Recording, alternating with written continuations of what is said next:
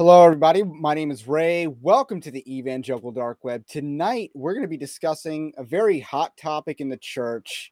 I, I, think it's actually one of the biggest issues facing the church right now, and it's this uh, new way in which homosexuality and uh, other stuff is infiltrating the church and sexual deviancy and stuff like that. It's like the newest wave of that, and that's what is commonly called side B theology.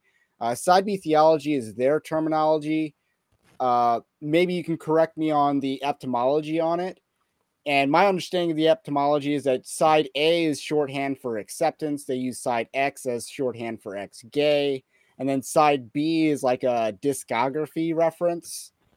Um, I don't know. I don't think B is shorthand for anything that I know of. I but that's no my idea. Under- that's my understanding of the origin. But it's basically I mean, even the etymology that I understand it being a disc reference, like a side B of a, a disc or a record, mm-hmm. I think that denotes that this is a compromised position between historic Christian orthodoxy and um, full blown degeneracy, I guess, or as accepting as you could be.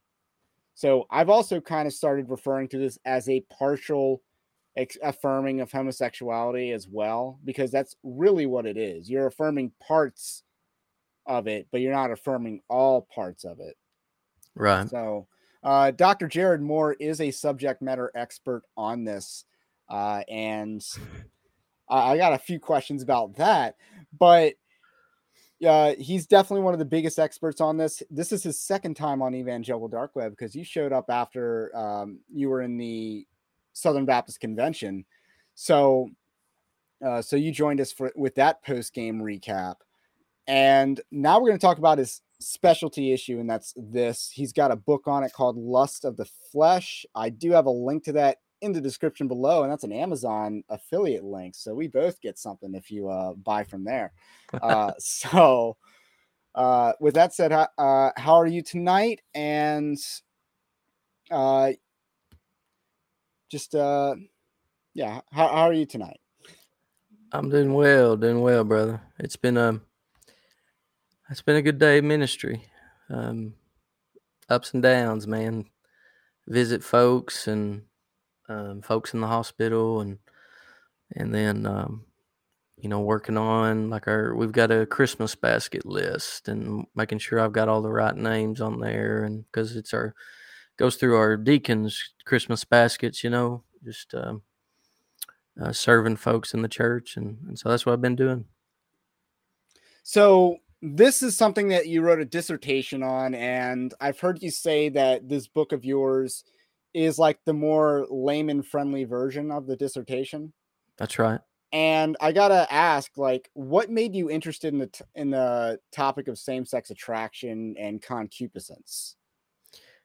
Well, same sex attraction, the you know, Wesley Hill was coming on the scene when I was in seminary, and I had a good friend that was telling me to telling me about him, telling me about what he was arguing, namely that just the Bible only condemns same sex behavior; it does not condemn um, same sex attraction. And so I went and listened to Wesley Hill, and um, just understood that he was unbiblical. He was trying to sanctify the non sexual aspects of his homosexual orientation. He was trying to separate same sex sexual attraction from same sex attraction and uh, rejecting the same sex sexual attraction, but embracing the same sex attraction.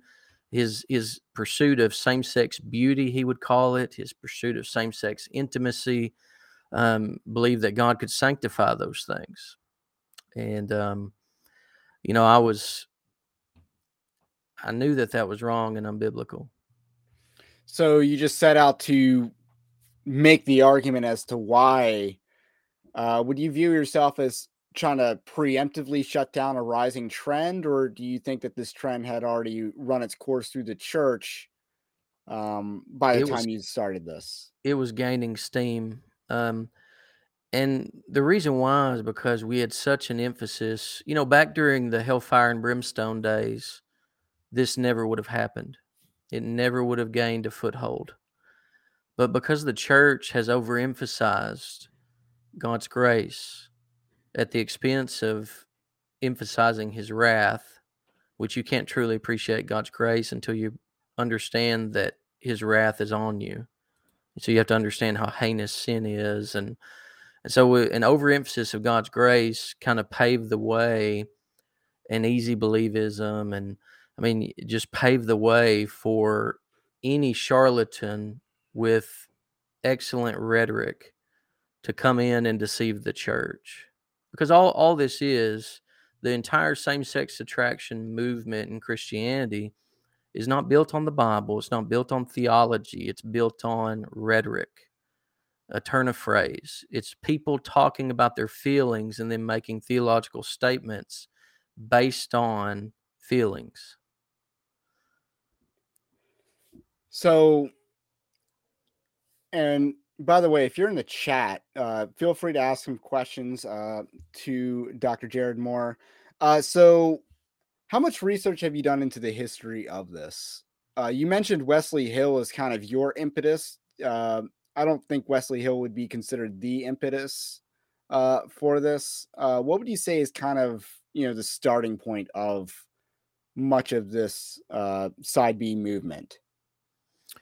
Um, well, the the first example that I found uh, that was public and official, and it's got its references, um, and I can't put know those. I don't know those references offhand, but um, was the Evangelical Free Church's statement that was in 2013. Um, I, Wesley Hill's book, I want to say, was 2015, 2016. Um, but uh, but Sam uh, Preston Sprinkle was arguing this stuff though at uh, ETS, I think in 2014. Man, has it been that long? When did Wesley Hill write that book? See, I'm actually convinced the movement's much older than, or not much, much older than that. But I think I would actually credit the instance with uh, Mark Yarhouse. I think is kind of the pioneer of this and Don Carson basically commissioned him to write a white paper on this issue. And Yarhouse, yes, guy at Wheaton. Uh, yes, I, I do believe he's at Wheaton. Uh, he is on. He's one of the uh, leaders over at the Center for Faith and Sexuality and Gender, whatever. So Preston Sprinkles organization. He's a leader at that. He spoke at Revoice in 2019, but he was working with the Gospel Coalition quite closely around like the 2010ish era. Uh, mm. And Don Carson had him write a, a white paper on sexuality, and it was going to be used on the Gospel Coalition's campus ministries. I, I guess they had mm. like a crew, some form of a crew back then. And Mark Yarhouse brought back side B theology in his white paper. So mm it's kind of interesting. Like they they brought in like the the mad sci- I call him like the mad gender scientist. He is uh, of Big Eva, and you see that when he talks about issues like transgenderism, he doesn't bring up autogynephilia, which is like every single guy that's a, a transvestite is you know autogynephilic. Like let's be real here. I, I think for girls it's closer to more like the eating disorder thing of the mm-hmm. past or just a replacement for a lack of personality or something but you know you know male athletes you know they're, they're very much focused on themselves and i think there's always going to be a sexual thing to it as well mm. but and that's why they don't get the downstairs uh, cut off but uh, mark Yarhouse doesn't think about that at all he more so legitimizes it and that's what he's pushing more so now but he to me was very instrumental in this movement but uh, the theology, theological nuts and bolts uh, seems to be, uh, and then the his church history of this doctrine uh, seems to be uh, a lot of what your arguments have focused on when you go on like other podcasts and shows and talk about this issue or your Twitter threads. So, what is the core issue of you know the fancy word for it is concupiscence uh what what exactly is the core i guess the sin issue like uh point a uh let let's like walk through the sin of same-sex attraction for instance uh what what's the starting point and where does the threshold of sin uh end or begin, I guess. Well, sin begins with the flesh, and uh, before someone's saved, that's all they are is flesh. They're nothing but original sin. Um, then the Holy Spirit works in them, regenerates them, produces faith in them. They believe, and um, their wills are freed from having to submit to the original sin, and the original sin is weakened. It, it no longer has enough power to force you to walk in it. Instead, you can choose either to walk in the spirit or to walk in the flesh, but the flesh is sin. It's just that it's imputed to Christ through faith. It has been credited to Christ. Your the guilt is no longer you're not you know that Christ has taken your sin away. There's a real sense where he's I mean he's there's no condemnation for those who are in Christ. Right? So he's satisfied God's wrath towards us. But it is still sin in us. And um and so it's sin in us and anything that comes from it right? The the motions. So concupiscence is what's left over in christians of original sin. And concupiscence is its motions. The westminster standards doesn't i don't think it uses the term concupiscence but it talks about original sin and its motions are truly and properly sin. And and um and so people the people are constantly talking about their feelings and choosing i didn't choose it. This is an unchosen desire. And first off how do you know you didn't choose it? Like you're you're basing it on your memory. Like you're literally defining sin based on your memory rather than the word of god. You know i've seen a meme that's like uh you know did you choose to be gay? or it's a choice to be gay or something like that, but it, it's not necessarily their choice, and it, it's a reference to you know child sex abuse, for instance, and and it creates a cycle. Uh, and I wonder, I mean, obviously the rates are extremely high, but no one you're not allowed to really talk about in the psychological world. Like the APA is not going to, you know, draw a connection. They're not gonna they're gonna act like it's just a random, you know, no correlation occurrence. Mm-hmm. Or they're gonna say the old, you know, the old fallacy, you know, correlation doesn't equal causation to mean that correlation never equals causation. Mm-hmm. Yeah, we interviewed a guy uh, from he was at Midwestern Baptist Theological Seminary. He was one of their Christian counselors, ACBC guy and uh, he said that the uh, that the DSM is basically just a bunch of guys and gals with letters on the end of their names taking votes is how the DSM is written, and uh, which is nuts, isn't it? Like, and uh, you know, back in 2013, they put uh, they changed the understanding of pedophilia to where they argued that um, pedophilic desires or attractions. Um, they called it a sexual orientation first, and then the LGBT community went nuts, and they changed it. Like that. That just tells you that it's this is not a scientific document. They literally. I mean, I, would say it's been a political document since at least the seventies. Yes, absolutely. Or they've been politically motivated. Yes, it is a political document. That's what it is. And what's crazy is the laws often follow it because they're the so called experts. But to this day, if you go read the DSM, ever since 2013, they changed changed it to where pedophilic attraction, like in your mind, is not a disorder. It's only a disorder if you act on it. And so they've already softened the language on pedophilia and uh, it's just a matter of time. I say in the next five or ten years, they'll they'll say they'll they'll move it a step further and say that uh, pedophilic uh, action is not a disorder, or they're going to say that CP is a cure because it, you know, that means they're not doing it to an actual child or, or something like that. They would say that, or or they'll they'll say that um, man. The Dennis love. Prager argument, I guess.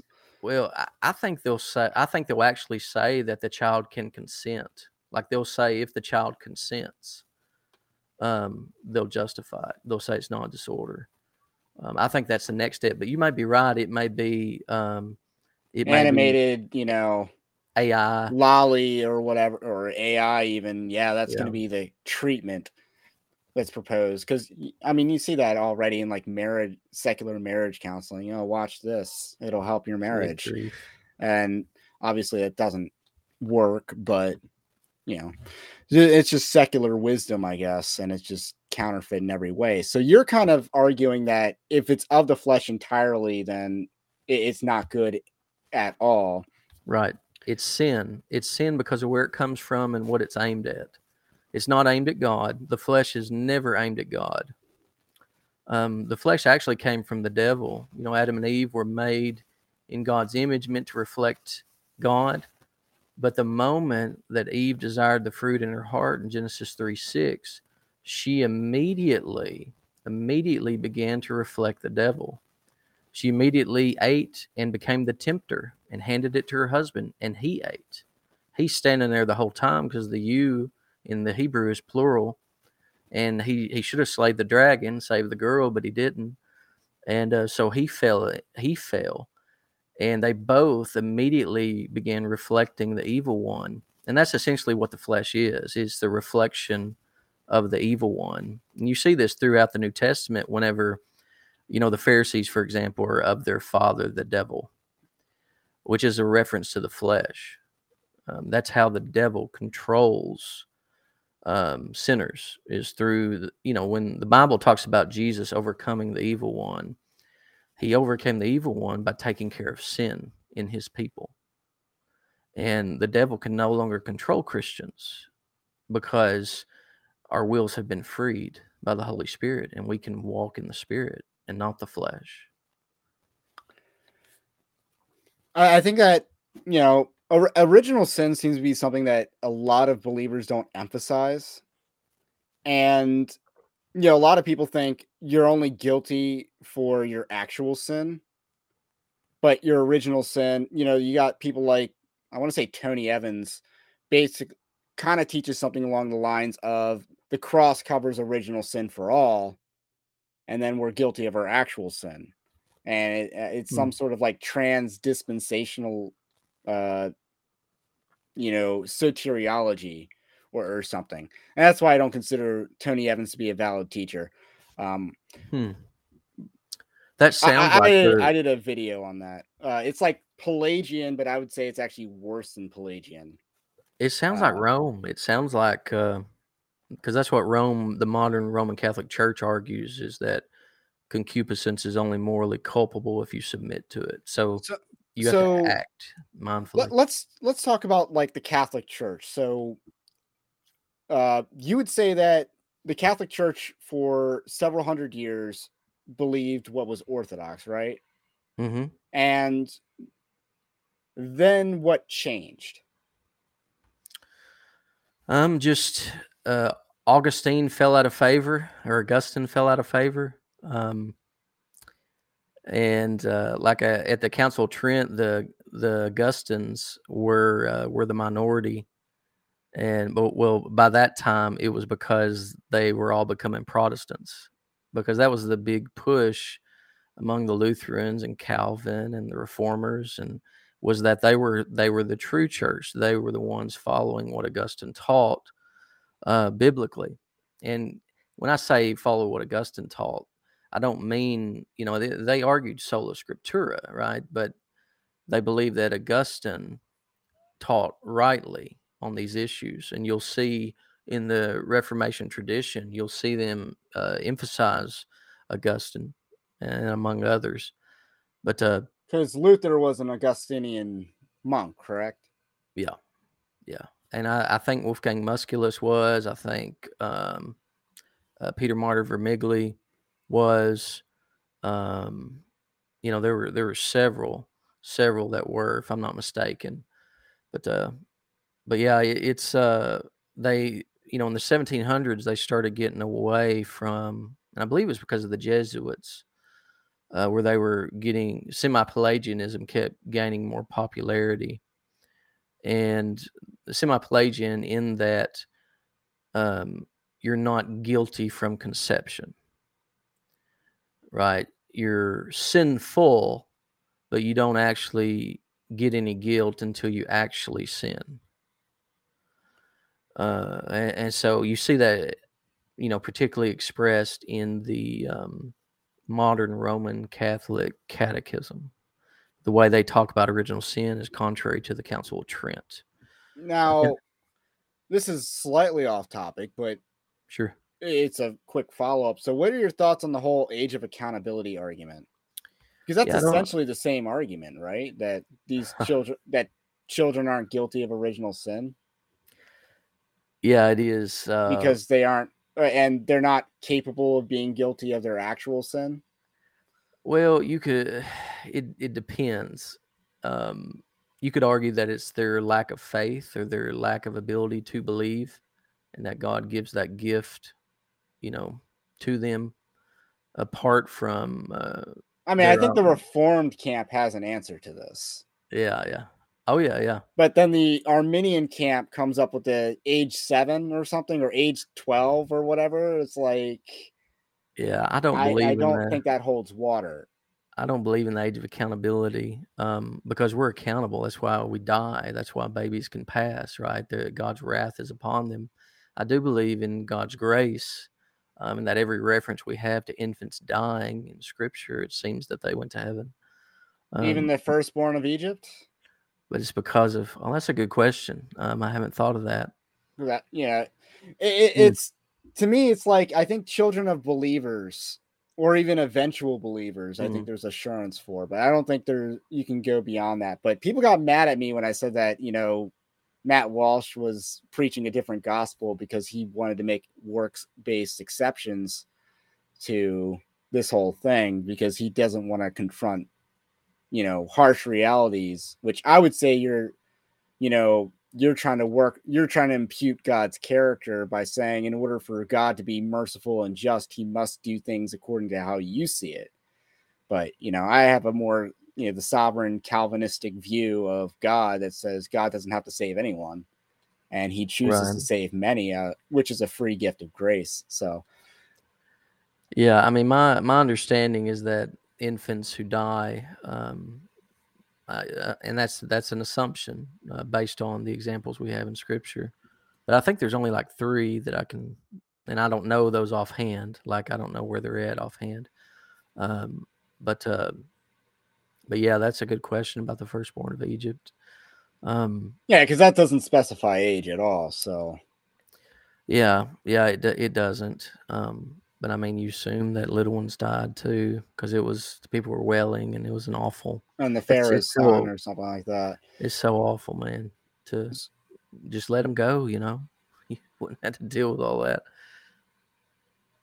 And we got a comment from Yelma saying, "You Baptists should steal uh, our answers to the age of accountability, just like you stole the WCF shaboom." Uh, so what what exactly was Augustine's teaching on concupiscence? So let's kind of like go back to the beginning since you're referencing Augustine. We've kind of seen that the Catholic Church would abandon the Augustinian school. I get a thought. Um, how does the school of thought begin? Uh, with Augustine. Yeah, um, unless you would say it goes. Uh, the church developed this before him. Well, I didn't go back further than Augustine just because of the mainly because Wesley Hill and the guys in the Side B movement were trying to say that Augustine um, was in favor of this stuff. And so I, w- I went and basically read everything Augustine said on this subject and um, found that early in his early writings, he sounded semi Pelagian in his early writings, where he argued that only thing, only only if you mindfully, deliberately choose something is it sin. And um, that was his some of his very early writings. But then he argued that the will is involved in everything a person does. So it's not mindfully involved, but it, your flesh is still willful. I mean, because how could you have an inclination or desire if your will is not involved? Um, and then he the the older he got and the more he wrestled with the Pelagians, the more he saw that uh, you know he you can find in his writings where he argues that baptism takes away the guilt of original sin in Christians and that it never produces any other guilt. But later on, he argued that it does remain and continue to produce guilt. And especially in his uh, final work against the Pelagian Julian, he argued that. Um, you know, and, and mainly it's because Julian was saying that uh, that it's good that uh, the concupiscence is good, and you know, and uh, Augustine really, you know, those guys those guys really went after. Is it good because you have these and then you're not acting on them and that makes you more holy? Is that what they're arguing? I don't think so. I think that he was just straight saying that it was it was good and and it's a misuse of a good like when you sin is what he was is what Julian was arguing. It it wasn't that um that the you know Augustine in one quote he's saying that basically you're a fool, Julian, for believing that um, the sin is evil, but what pushed and pulled and you know uh, ensnared isn't sin, isn't evil. He says you use many words and little wisdom, and you know he insults him several times, but but uh, you know you can't say that sin is bad and then what led to it is good or neutral but what what Revoice, what all these guys in the side B movement want to say is that they and they use rhetoric. So Sam Allberry and he Gregory Coles does this too. Who's got by the way, if you go look at Gregory Coles on Twitter right now, he's got pronouns in his bio. Just so people know that he's male, in case you're wondering. I um, was wondering. that stuff drives me nuts.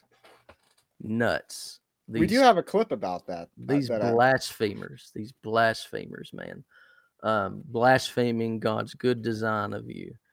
Uh, but uh, but anyway, so they argue that you know same-sex attraction is the capacity to be attracted to another man or if you're a woman to be attracted to a woman the capacity it's a capacity it's not sin and eh, it's just empty rhetoric. Where where is that language at in the Bible? And if the closest thing that's the capacity Paul calls the flesh, the reason why a dude all encompassing. Yeah, yeah. Like, why would you be attracted to another dude? Well, it's because you're you're a child of Adam. And I think the way you frame the flesh as you know your reflection of the evil one really comes in handy or really makes the not comes in handy. Really makes the verses about mortifying the flesh, dying to the flesh. You know, really puts another heavier yeah, heaviness on those verses. Uh, and it's a very interesting thing that I'll keep in mind since I'm reading through the New Testament right now. Mm. Uh, how would you define attraction? Um, attraction is just any inclination does I, I, use them all as synonyms because if you believe that they're sin from beginning to end i mean it doesn't it doesn't matter how you define attraction. The question is what is the foundation? Where does it come from? So i would say it's a motion of original sin right? So to use confessional language um, it's an inclination. It's a, you can call an inclination an attraction a desire um, so when the 10th commandment says, You shall not desire, it's talking about attraction. There's no pre desire before that 10th commandment.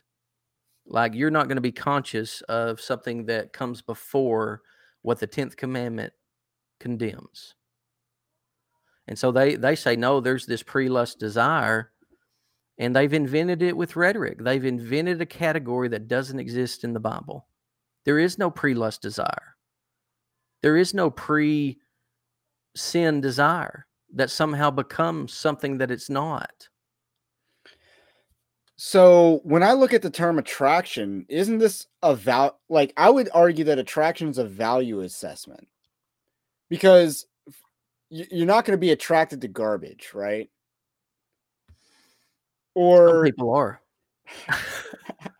I mean, homosexuality is garbage. Uh, it, you're literally, you know, sticking your PP inside someone else's poop chute. But I mean, that aside, but you have to determine that you like that or that that's good. Like you're putting a value on that.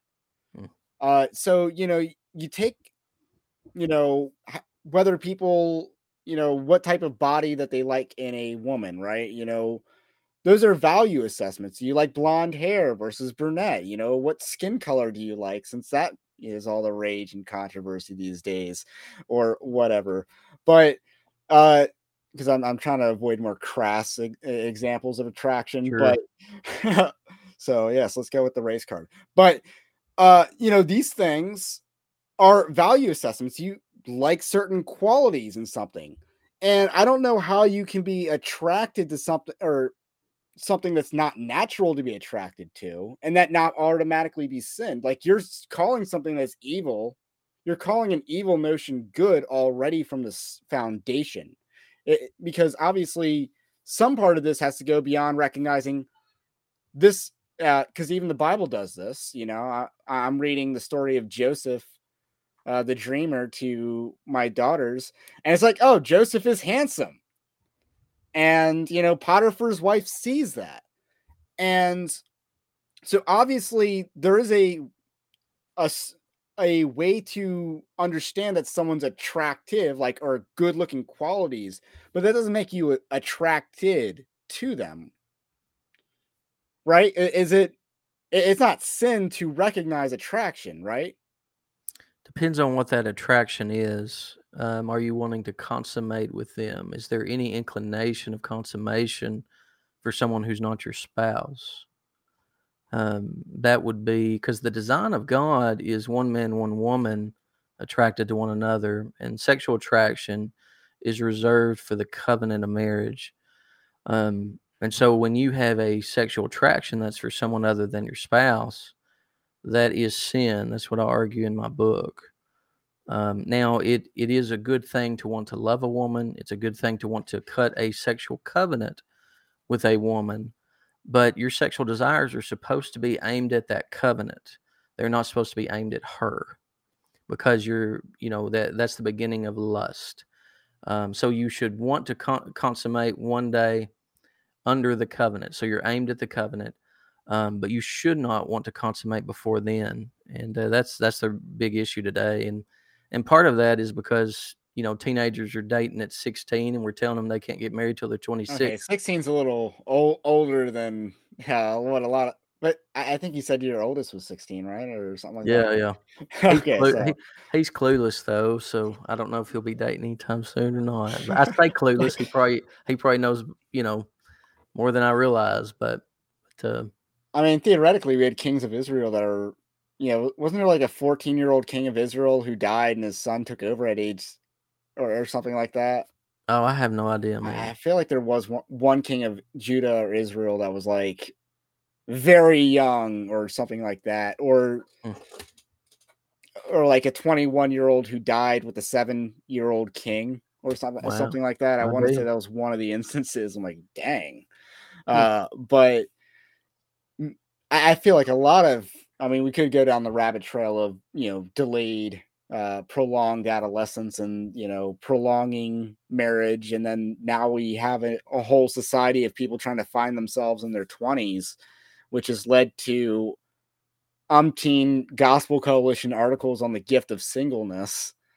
And that, that seems to have been a contention with uh, you and uh, Preston Sprinkle recently of like the whole calling to uh, celibacy, which I kind of think, you know, the idea, oh, I don't, when he said something about not calling people to, or calling people to heterosexual, some people are called to heterosexual marriages or whatever, even though you call those a mixed orientation marriage on your entire website. So he almost slipped up in the interview. He did say mixed orientation marriage. Well, he he like slipped up, like he caught himself and corrected it.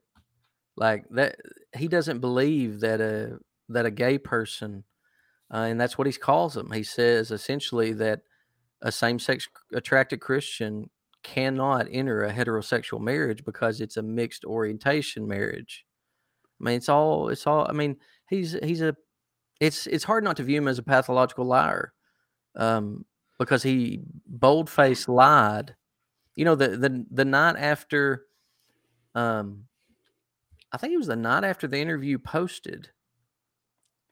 The night after the interview posted, his own ministry had a uh, had a non-binary speaker on their web webinar because they were trying to they were trying to show how a parent and a child who disagrees theologically on LGBT issues how they should talk to one another. So they literally they in their ad for it they had this non-binary person as a speaker, a presenter.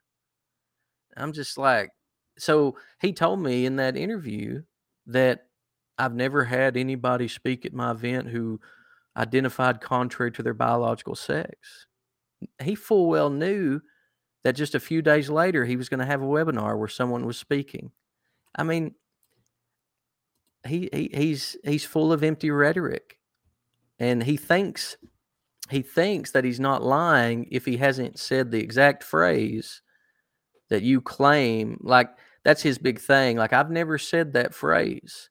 Doesn't matter if you said the phrase. Are you teaching what the phrase says?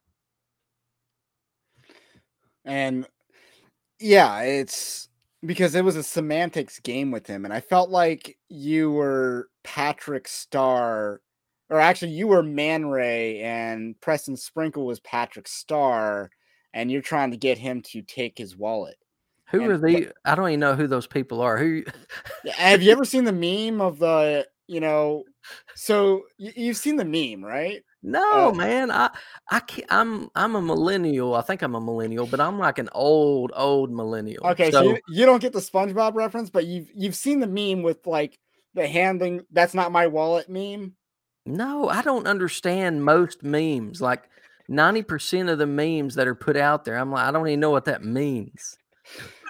okay, uh, so just some overview because I do have some clips that I wanted to kind of play on sure. the Preston Sprinkle debate thing that you did. It was your first and last time on the program. yeah. You see that he said that? Yeah, I saw he said that. I thought that was funny. but funny. uh uh did he like edit anything deceptively out? Not that I'm aware of. Not that I'm aware of, because it looked like I mean, I, I don't think he could have edited it where it didn't look edited. shady. Okay. Um, I mean, I, I thought he might edit out me challenging him to a public debate.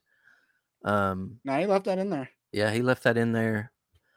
Um, so I, I guess the first thing that I want to talk about is the heretical conference line. I'm gonna get it ready heretical to share. conference.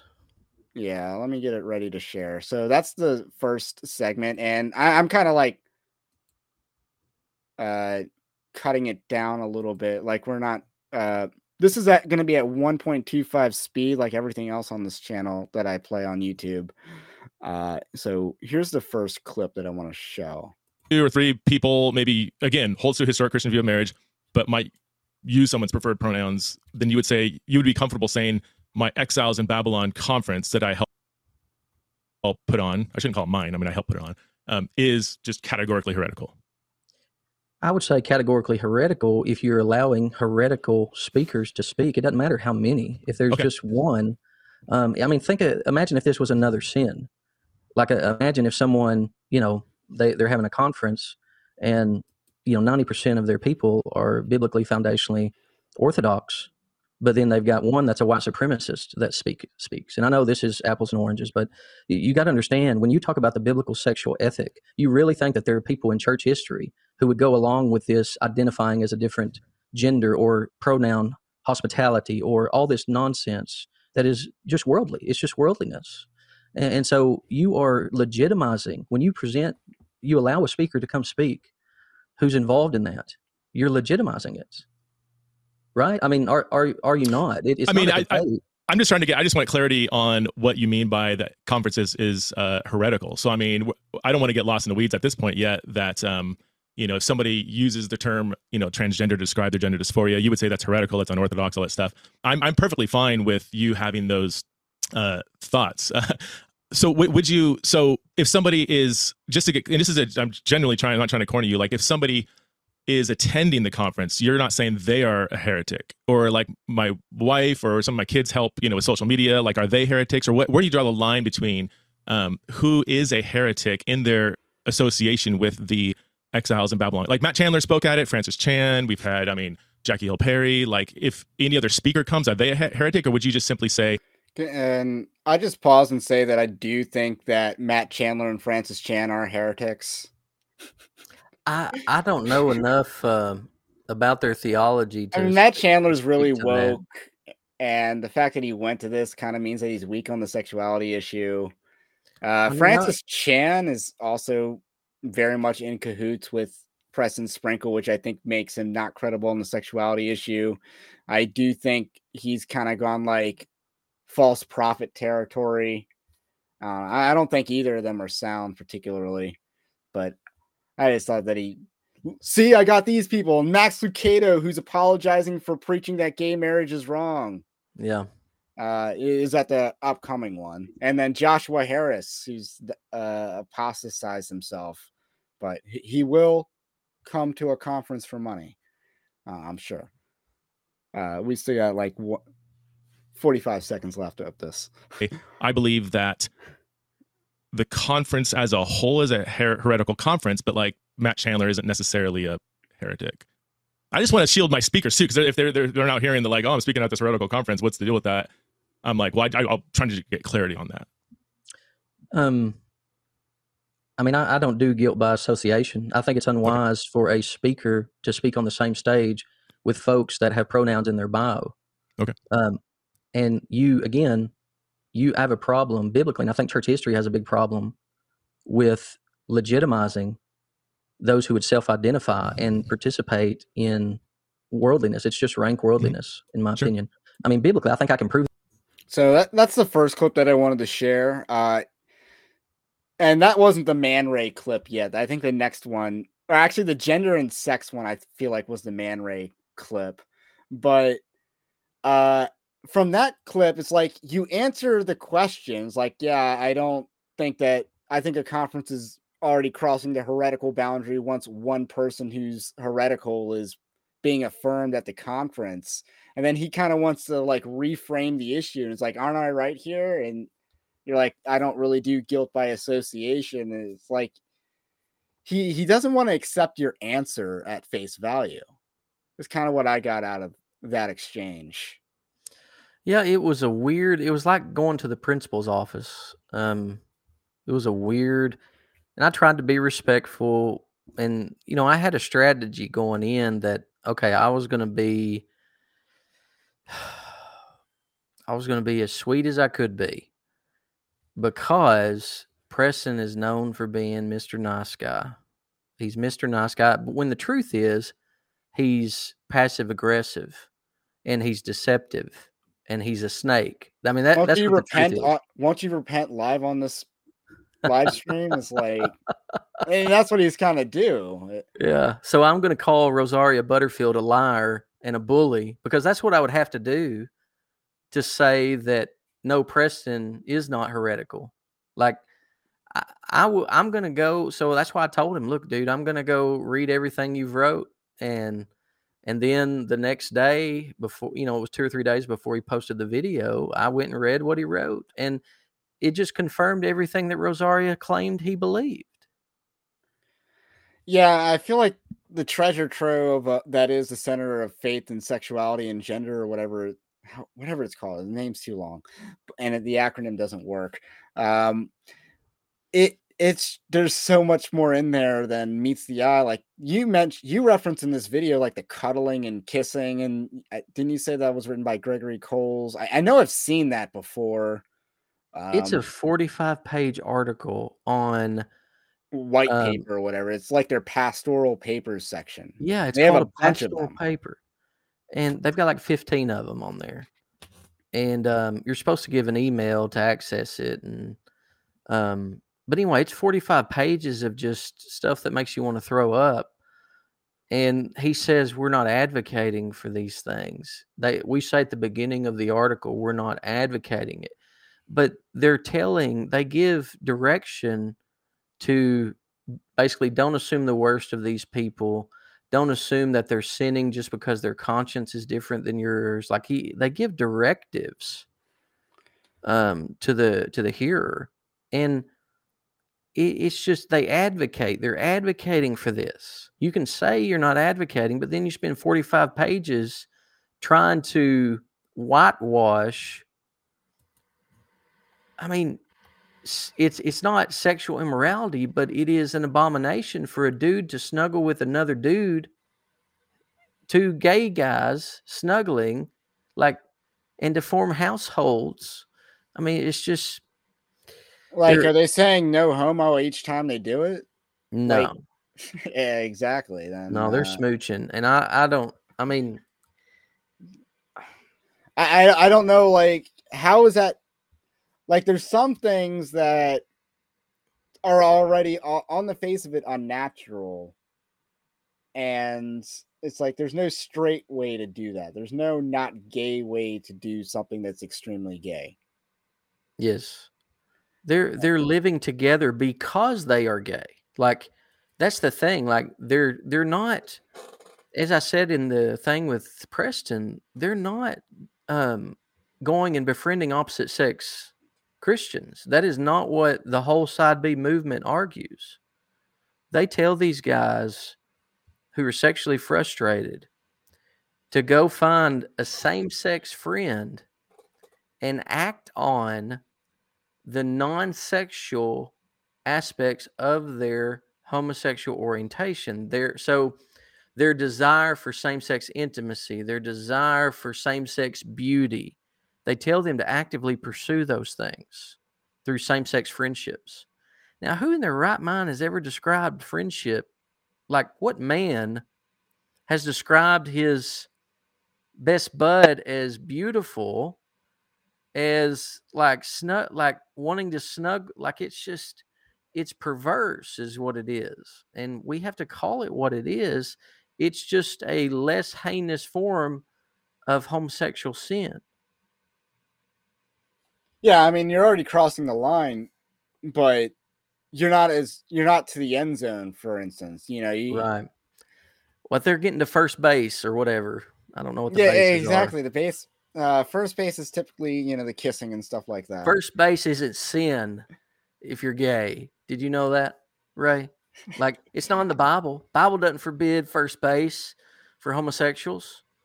It's just it's it's, it's obvious. It's obvious to anybody who will read the Bible and believe it. I mean, in Leviticus, it says, lie with a man as you would a woman. Doesn't that also include kiss a man as you would a woman? No, no, it does not. Don't you know? Don't you know? Make you out talk- on the couch with a man as you would a woman. How many gay Christians have you talked to, Ray? Do you not understand their feelings? Uh, Have you not? Do you not know their feelings? They can they can smooch in a non non sexual, non gay way, though they're gay. Uh, yeah, it's that that level of argumentation. I don't know how that's convincing, but it is. I guess it's convincing for people who want to justify their own yes, sin. It's ear tickling. Come here, let me tickle your ears. Let me tell you what you want to hear. Has God really said? oldest uh, lie in the book, I guess, or the oldest trick. And it works. It works.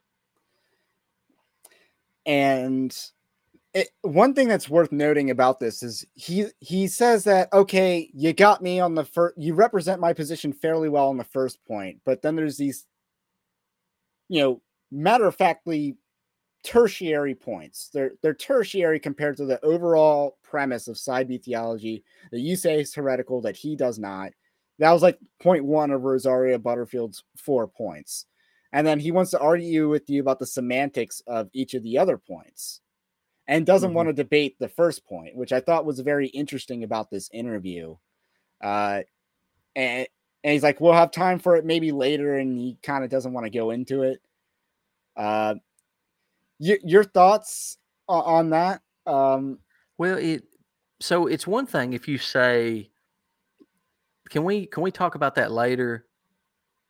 But when you say it like five or six times, knowing especially when there's a segue at, Yeah. at some of these times. there's never going to be a there's never going to be a later. He he knows there's never going to be later. He did not bring me on to discuss the issues. He brought me on to try to um I probably humiliate me, you know, say that I was a liar and but I mean anybody can read anything that he wrote and see that he is nothing but a theological liberal. He's a theological liberal who's got on he's he puts on an evangelical uniform Went to mass went to the master's seminary. Yeah, he went. I mean, he he is not orthodox. I've got some oceanfront property in Tennessee to sell, folks, if they believe he's orthodox. The the the junk that he says. th- This sounds awful, but both the Protestants and the Roman Catholics in the 1500s would have burned him alive. Yeah, probably. Um, they had more standards back then. Uh, because I'm actually of the mind that the Catholic Church got worse after Luther, uh, and a lot of Protestants are kind of are in the naivete that you know the Catholics made reforms, and it's like yeah, the reforms were bad, um, but anyway, like things could have gotten better. But again, John Huss was right. You know, papal authority is not legitimate. Uh, Mhm. You you don't even you, you just have to look go so far as the Avignon papacy and just see that yeah this wasn't a legitimate thing at all. But uh then we have more differences between the Catholics now and this is certainly one area the concupiscence uh, their view of sin. Uh, Vatican II also says that Islam worships the same God as Christianity. Um, so another you know knock another uh, tally of heresy, I guess. That is so ridiculous. Like I, I've been preaching through First John on Sunday mornings, and he says that anybody who denies that Jesus is the Christ, um, is an antichrist. They, if you don't have the Son, you don't have the Father. Like, I mean, he and he's saying that about the Jews. You know, John's saying that about the Jews. Uh, So- Y- Yellowmoth brings up the Eastern Orthodox Church. You know where exactly they would stand on this issue? I don't. I don't offhand, but I assume, you know, I'll go. I mean, I can go look, but I assume. I mean, I assume they weren't semi-Pelagian. Yeah, that would probably make sense. I know they reject Calvin or John Calvin. Uh, Well, and here's the thing, man. Anthony uh, has a quote from Calvin. I'll just bring up that chat. Calvin describes burning with desire as being at war with God. Is the gift of singleness a neo celibacy movement or a failed reaction to cur- the current culture on dating and marriage? It's a good question. I think the uh, last one. The latter. Yeah, the latter. It's uh, the failure of dating and marriage, and you know what Carl Trueman calls what is it? Uh, expressive individualism. Now, the term incel, and since you might not understand memes, uh, as mentioned, uh, stands for involuntary celibate. And this is, I guess, a reactionary way. Before the term incel emerged, um, incel emerged after this phenomenon, just like, and it was a way of saying, yes, we're incels. And the go- people like the Gospel Coalition promoting singleness as a gift are basically promoting incelness as a gift. And because it's involuntary celibacy, that's really what it is. It, what they're promoting as a gift. Because Yeah. these people would most more than likely choose not choose to be in a marriage if they could, but they're not. And it's, you know, not because of their lack of desire or they've convinced themselves because they can't that they don't want to. Um, They say they say that they're a type of eunuch, and if you look if you look at that passage where Jesus talks about eunuchs, he is not talking about um, homosexual desires or same sex desires at all. He's talking about birth defects or someone mutilating their body. He actually, I mean, he there's a qualifier before each reference. Robert Gagnon says in the first century that eunuch did refer to people who were exclusively um, same sex attracted. But that does not mean that Jesus used the term in that way. Jesus put qualifiers in front of each eunuch that he referenced. And uh, he's not talking about a, you know, homose- an exclusive homosexual orientation um, there in the eunuchs. In other words, I mean, when you look at uh, Romans 1, the Bible talks about, well, Paul talks about, uh, carried along by the Holy Spirit, that the women exchange the natural use of the men and the men exchange the natural use of the woman. It does not say that they were born that way, it doesn't say that they had an involuntary inclination or that was from birth or conception or none of that. It says that they exchanged in part because they worship the creature rather than the creator. That ultimately this stems upside down sexuality begins because of upside down worship, worshiping the creature rather than the creator, reflecting the devil, reflecting the evil one. And in order to combat that, you have to turn Romans 1 on its head. So if upside down worship leads to upside down sexuality and all kind of sin, then right side up worship leads to right side up sexuality and all kinds of righteousness. So you got to repent of sin, trust in Christ, and worship God and build your life around worshiping Him. Quit talking about yourself and your attractions and see how God designed you and seek to live according to it. You know, uh, that's kind of like the first solution chapter to Andrew Isker's uh, book, uh, The Boniface Option, where he talks about you know getting back to right worship, and that's his first chapter in the solution section of his book. Interesting. Uh, so it's interesting that you say you know worship as the foundation for building your life around. So it's it's very much a theme that you're saying, and I guess, on the more conservative uh, parts of evangelicalism. Uh, mm. so the second clip, I did not write down why I wanted this clip. I wrote down the other two clips, but I do have this section. I think it's on the masculinity question. I could be wrong, but here we go. I'm saying that you're sanctioning that sex and gender are different. And that concerning God doesn't care if men live as men or if women live as women, I would say that that refers to your sanctioning of same sex attraction because the most unmasculine thing that a man can do is be attracted to another man. And the most unfeminine thing a woman can do is to be attracted to another woman. Because entailed in biblical masculinity and biblical femininity, according to Genesis 2, is God literally took a piece of the man and made the woman.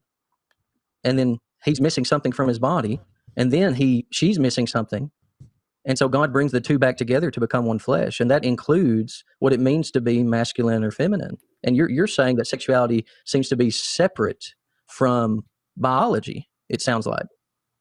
Okay so i want i would i do want to come back to sex and gender difference. I think that's yeah that's that's important to tease out. Um so am i hearing you say that if say i believe that um somebody experiences same-sex attraction then they are not living as a then they are a biological say for instance a biological male who you would say if they if biological male experiences same-sex attraction then therefore they are not living as a man? Would you would you because if that's what you mean by this then i guess i might i wouldn't word it this way. I mean this is so super misleading and unclear but if that's what you mean by that then i guess i can say sure i guess that's i, I would agree that we disagree on that.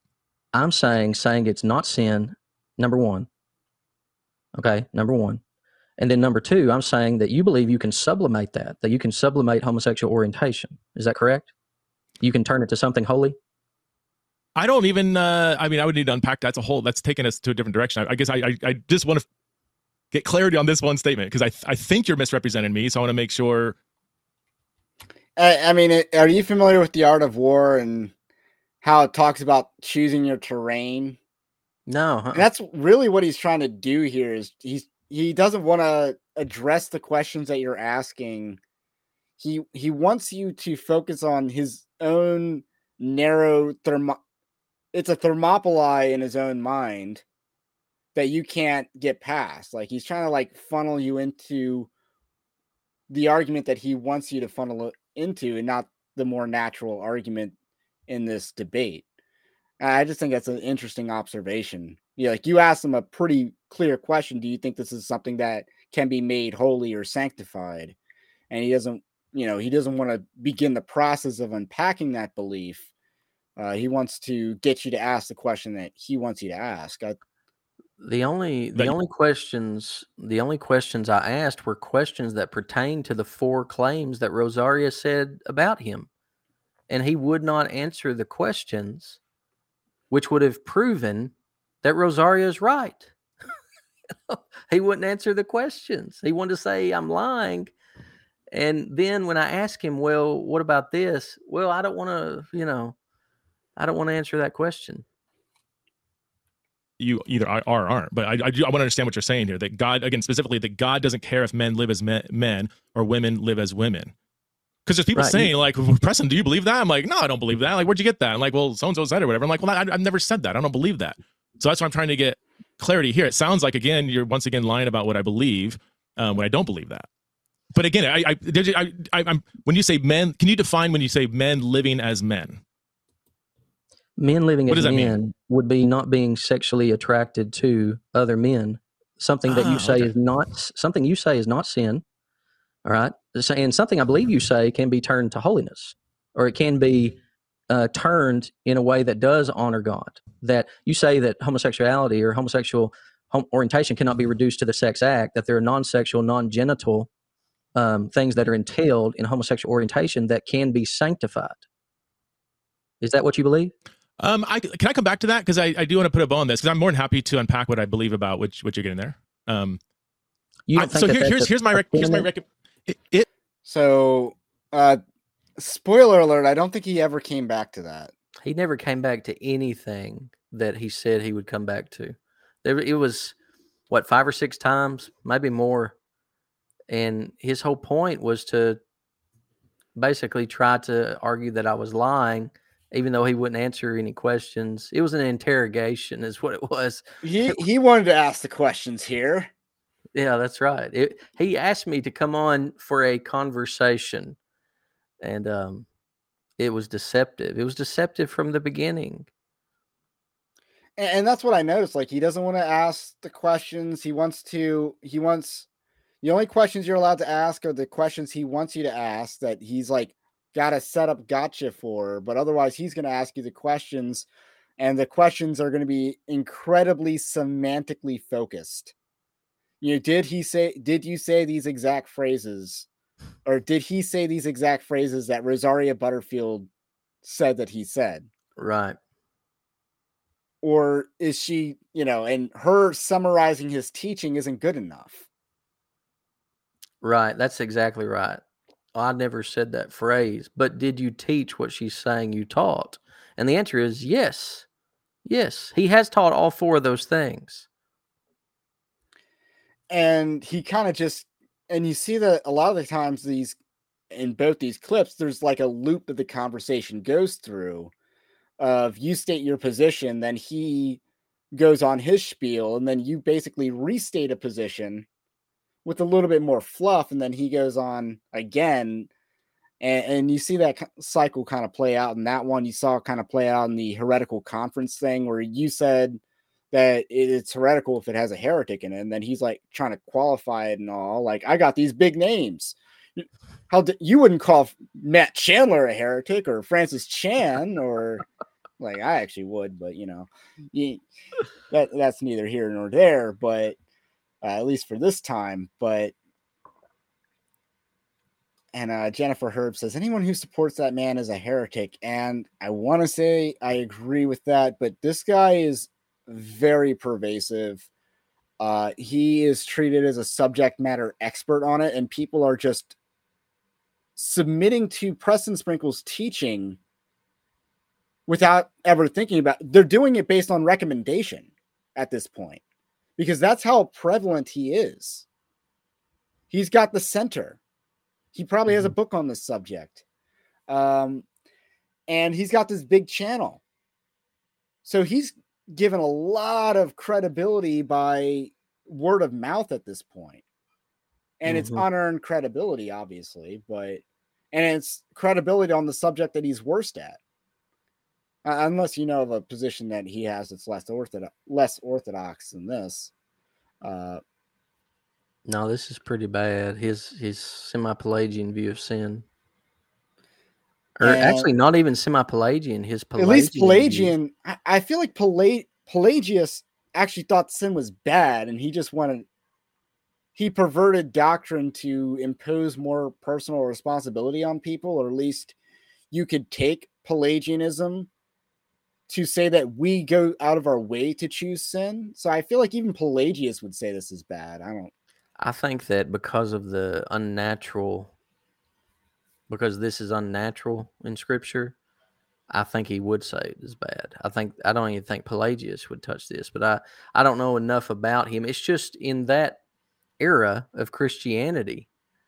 I mean, you know, they they did not play around with with sin, like actionable sin.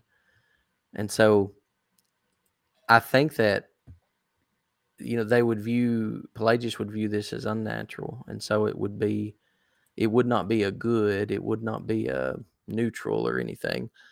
Uh, but uh, but Preston confuses moral and medical. You know, he'll make statements like he in his ETS paper that he wrote in 2014, he compares same-sex attraction to blindness. And that blindness blind people can see the world in a beautiful way. They can see beauty that we can't see. And that same-sex attraction is like that. That they have this affliction and they can see beauty that we cannot see. And I mean, it's like saying that eating the fruit was good for Eve. You know, like she saw the world in a better way after she ate the fruit. And because, you know, she, because, you know, that moment before Adam, well, I, I think he'd already fallen in his heart actually before he ate. So that didn't work. But you got questions, bro? Uh, I, I I don't know if I have any more questions specifically about that. I do have the next clip, and this is your Man Ray clip right here. Uh, and if you know SpongeBob, you get the reference because I'm a younger millennial, uh, so I get the reference. I guess what do you mean when you say I think sex and gender are different? What do you mean? What do you mean by gender? Can you define that? You permit folks to speak at your conference who use pronouns in their bio just the fact that someone uses pronouns in their bio means that they distinguish sex from gender. What What are your pronouns, Jared? I don't have any pronouns. What do you mean? What are my pronouns? Like you don't refer to yourself as he or what him? What kind of question is that? What What do you, do, do you want me to use he or him to refer to you? Uh, what is that's such a ridiculous question. I'm asking a question. Do you do you like Why? do you, Why are you asking that? That is because we're talking about pronouns. Question. We're talking about pronouns. ridiculous question. okay, here's what I'm getting at, Jared. So, um, so, and I, you got a lot of street cred for answering in this sort of way, and say and just laughing, laughing in the face of the question. I, I so, did that because congratulations on the uh, street cred that you got from this clip. Well, I laughed because it's kind of like asking and all i mean it's the same thing as asking a obvious male what are your pronouns like it, it, it is a trans lgbt question it's not a question that anybody asked in human history until the last few years and this is one of the points that you're alluding to and there's no reason to put pronouns in your bio if you don't affirm transgenderism. Yes. It is absolutely. a it is you it's not you making your pronouns available or it's not you telling people what your pronouns are. It's you affirming and assenting to mm-hmm. transgenderism. That's why yes. people put their pronouns in bio or on their LinkedIn and or or whatever eh, resume even it's to signal that you agree with this and that you're a liberal. You yes. know, one of I, I'm eh, my views are acceptable. It's a virtue signal. Yes, it is a affirmation. It's an affirmation of something that's evil. It's an affirmation of cross dressing. It's just with your pronouns. It's functional cross dressing, is what it is. Oh, but I I'm male and I have he him on there. It is still functional cross dressing in the sense of it is possible to separate your sex from your gender whenever they're the same thing biblically. So I, I I feel like everyone understands this except people on the left, or at least they pretend. Or Preston Sprinkle, I think, is pretending not to understand this. He says he doesn't agree with putting pronouns in your bio, and yet Gregory Coles, who's like his right hand man, um, he hosted the webinar uh, with the non-binary person. Now, this is something I'm working on, and it sounds pretty schizophrenic, but I'm trying to tell the story of how side B theology emerged, and maybe that'll be like a live stream in a couple weeks or something. But the story of how it emerges, and you know, the thesis is that there's kind of like a triumvirate uh, going on here, and I, I'm gonna use like a Roman, uh, I'm gonna put more Roman names on it and stuff and kind of explain it. But you got the Gospel Coalition as one of the biggest driving forces of this. Revoice was one of them, but then you have the emergence of Preston Sprinkle, who is probably the biggest name on this movement. I, I, I would Wesley, say currently. I think Wesley Hill is bigger than than um Sprinkle. I Wes, yeah, I think so. So it's Wesley Hill. His book was out in 2010. Um, Mark Yarhouse, you can put him in there, but Mark got progressively worse. Like he was very close. He's probably where Sam Allberry is today, or Christopher Yuan. Uh, Christopher Yuan's in between Rosaria and Sam. Um, but uh, he, you know, Yarhouse got got worse as the years went on. Um, D.A. Carson endorsed Gregory Coles' book but I want right. to say that was 2017. I thought it was 15, but it yeah, either way, it was before the first Revoice conference, I believe. And then Evangelical Free, uh, their document in 2013. Um, there's there's uh, Revoice, but I guess the schizophrenic part that I referenced to is like this conspiracy web that I'm mapping out. Uh, and then, and probably the biggest promoter of this is probably someone like Ed Stetzer. He yeah, would probably be the biggest amplifier, I guess, of this. He's not the person coming up with the ideology, but as far as trying to mainstream it, I, I would say he's definitely one of the biggest. Um, the Gospel Coalition, if you want to count them separately, because I would say the Gospel Coalition's in bed with the formation of the ideology as well as the uh, the peddling of it. I would say they're one of the biggest drivers in that as well. Uh, and then you got other organizations like Cru would be involved in the peddling of it. Uh, a, a, lot of the seminaries, YouTubers like Sean McDowell, uh, peddle side B theology, and eh, I would probably say most of the people above 100k on, on this platform better like the apologetics channels probably uh, promote this. Or Sean Sean is supposedly reading my book. So. I, I, hope you convince him. I, I hope he's winnable because he's obviously someone who could be persuaded by Rosaria Butterfield, but he also wants to hold on to Preston Sprinkle. So it's worrisome. Like even in his own, even in his video on Andy Stanley, he was still putting up, you know, bad, uh, bad uh, theology. So let's get back to you being Man Ray, just trying to hand him the wallet on gender is sex. So if if a biological male puts he him in his bio, are are you saying that you have a problem with uh, an equal problem with that, or are you saying if a biological male has she her in their bio, is that what you have a problem with, or is it any just list mentioning pronouns? Mentioning pronouns. Why in the world? So it's, so it's not the cross sex pronouns that you have. It's not just that. It's it's simply mentioning pronouns. It's all because you are separating. Obviously, I'm male, right? Like there's male and female. That's what there is. And all these other they, them, you know, um, yeah, when you you you have things with your conference that you're going to police. You even said you wouldn't you wouldn't permit me to speak, which is that's hilarious to me considering like what evidently I'm I'm so far out there, which I I'm emphasizing what church history has emphasized for 1700 years um, and Protestants have emphasized for 2000. Um, I'm so far out there, I can't speak at your conference, but you're gonna people who have pronouns in their bio, you're gonna have them speak.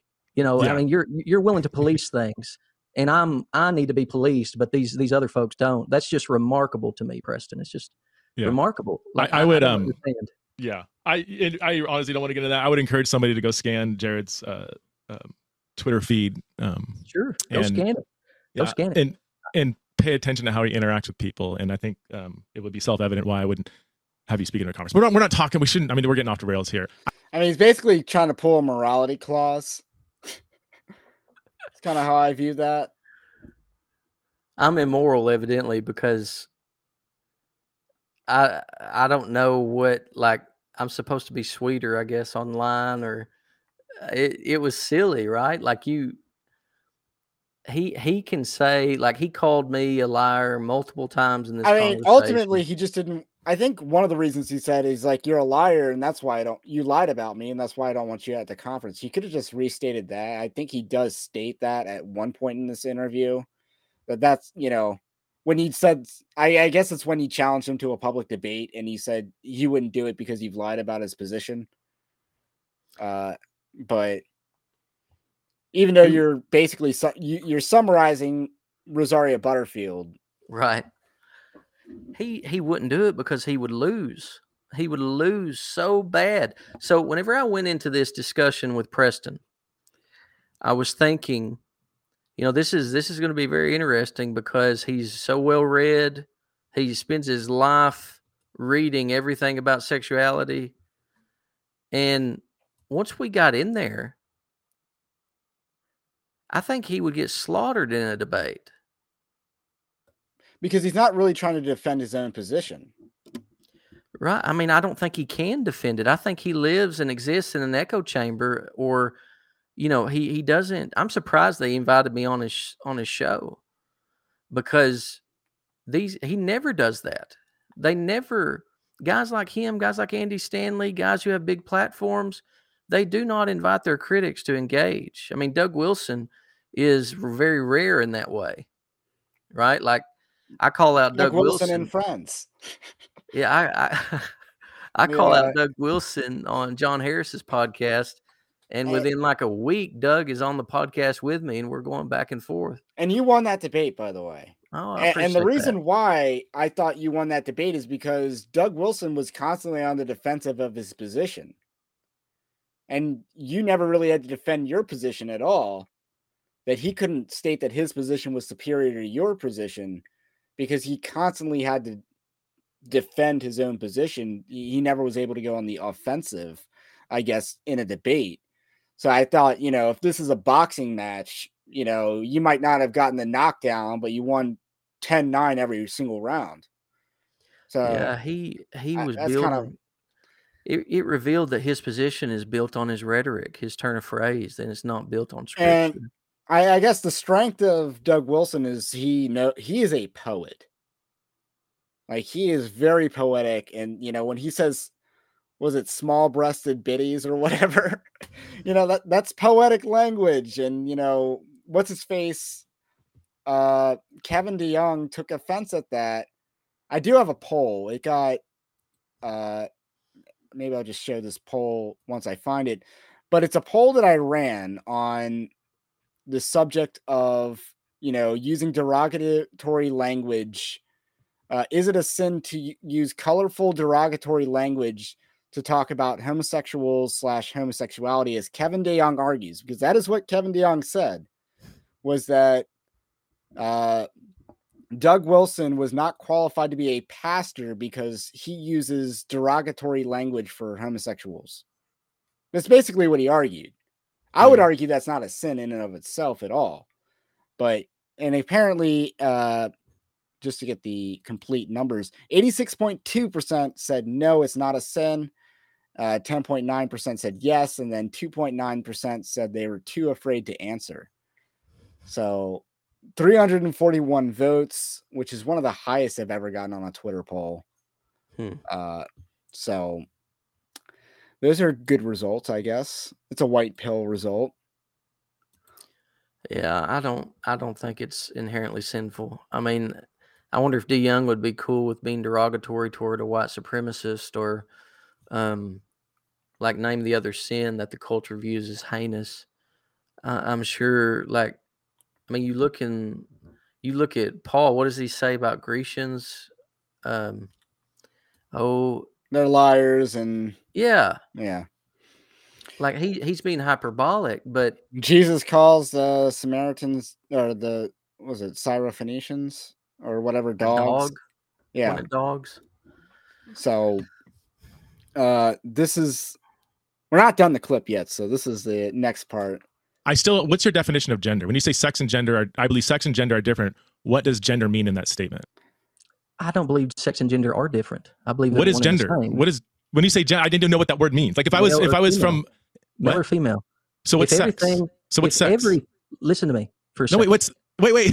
I, I just I just want definition so I can so we can move on. He's not listening. He, he keeps talking, and uh, I just thought that was ironic. And and discuss this. What's your definition? Are you saying they're synonyms? Sex and gender are referring to the exact same thing. I'm saying that biologically, sex and gender are the same thing. Concerning if everything was healthy in an individual, males produce small gametes, females produce large gametes. Right? That's what that's the way I would define male or mm. female. And that's sex or is that gender? Is, that sex? Both. The whole so, point here is so that real quick, gender are not different. So sex and gender are, are synonyms, you're saying? I believe they're the same. So I could say if they're the same, then how are they how do i believe they're different if the term gender means sex and if sex means gender you could equally say sex and sex or gender and gender so does it make any sense to you that i believe say sex and sex are different like i don't it makes no sense to me that you would you would endorse people who put pronouns in their bio because they are publicly that's a different saying, question that's no, they're question. publicly saying that their sex is different from their gender. That's what they're saying. What's saying. gender? What's gender mean? I still when you use when, when the word gender comes out of your mouth, I don't. I still don't. You just said that gender means sex. So if you put I'm pronouns in your, so someone puts pronouns in their bio, bio, and gender means sex, and you're saying that sex and sex are different. I don't, I, I don't know what you mean by gender. Listen for a second, please. okay. so they're saying sex and gender are different. I'm saying they're not. So what's okay? Saying, okay, okay, okay, okay. So what do they? I'm saying they're not. Okay. Do you, under, so you understand the difference? Well, I'm not quite sure yet. I'm trying to get there. Um, you're so you use the term gender as a synonym for sex. So there is and you're trying to summarize what somebody else means by gender. Can you? Okay, maybe that's where we need to go. What do you think? Because this is a claim. Can we deal with me first and then talk about other people at the conference? Because I, I just you keep bringing it to like speakers on my conference and. So that that's the clip, and you were just like, "Sex is gender, or sex and gender are synonymous. Sex and gender are synonymous," and he's just like, "What do you mean by sex and gender?" It's like uh, I think this this comment really uh, summarizes it well. Uh, Jared said sex and gender were the same thing three times. Actually, I think that comment came in before he said it a fourth time. Uh, before Sprinkle asked if they were synonyms. I don't know what he was getting after. Like, like he he's trying to argue that Gregory Coles putting pronouns in his bio doesn't mean that he's trying to distinguish between sex and gender, but he is. He's telling everybody, even though his name is Gregory Coles, he's obviously a man. To everybody, everybody knows he's a man. He's putting those pronouns in his bio to signal, like you were saying earlier, to people that oh, I get it, that you can separate your gender from your sex which gender would be I identify as something other than my biology. Right. And anyway, I just, that was a frustrating part. I think I even later on, I'm like, like, like I'm just, I'm about tired of talking about pronouns. You know? Exactly. You're, you're, you're man Ray. You're, you're trying to explain to Patrick Star that this is his wallet it has his ID in it. So that would make it your wallet, right? Yeah, that makes sense to me. So here's your wallet. That's not my wallet. Dude, I do not understand the meme. I, I didn't watch SpongeBob much. I thought it rotted brains, but evidently you survived, man. I, I did survive, and I there's a SpongeBob quote for everything, according that that I say to my wife. Uh, That's so, hilarious. I, know this. I know the old lore very well, and it's a me- it's a very popular meme because SpongeBob's the most memed show. Although Sopranos has made a lot of memes this year. I've seen a lot of Sopranos memes in 2023. You young But- folks and your memes. Yeah. Uh, but I, I just thought him trying to delineate sex and gender and saying that other people's treating the issues as separate means that your definition is fallible. I think was the intelligent way to put what he was trying to do. Say that again. So he's trying to say that because other people don't understand gender equals sex, that makes your definition fallible. Yeah, he probably was trying to say that. He was trying to point out that I don't know the modern vernacular or postmodern vernacular for sex and gender. Do, you know, Jared, do you not know how people use these words today? And I, I'm trying to go back to the Bible. How does the Bible use these words? Right? What is the Bible talking about? The Bible doesn't distinguish gender and sex. Yeah, it's again, neither did the English language. Like you look at the uh, was it the 1830 or is it 1828? I, I forget what the exact year it was. The Webster dis- dictionary, right? Mm-hmm. Gender was actually to copulate, or t- gender meant to actually have intercourse. Hmm. It, it was synonymous with that. It wasn't like you know, the idea of engendering. If you if you're familiar with that word, that that word's still used, like engender, meaning to create in in someone a feeling or something. Uh, Mm. but gender meant to go in. Hmm. So it, it meant that. So th- that was the meaning of gender back then. It was actually just as biologically based as sex. And then people later on wanted to say gender is more the social aspect and sex is the biological. But no, it, it was actually gender was extremely biological in its definition uh, for a long time. So it's also, you know, where you learn that, oh, race means the same thing as, you know, nation essentially, because the way language worked back in the back then the English language. Uh, but uh, people change words and their meanings, and there's an agenda behind that. I, and gender's no exception to that rule. Mhm. So I, I I thought that was a very I mean, a lot of people said it was frustrating because there wasn't really a debate. There was one person critical of uh him in the comments. A lot of people didn't like you in the comments, but that's his audience. Sure. He didn't get like negative review bombed or whatever on his channel. Might have been cool if he did, but uh and then that person said that basically that he wanted to split hairs on gender after you answered his question. So and, and that was a trend throughout the whole thing. You would answer his question, you would maybe move to ask a, a counter question, but you would get no response because he would just filibuster and then move on to the next issue after you refuse to repent or whatever. Yeah.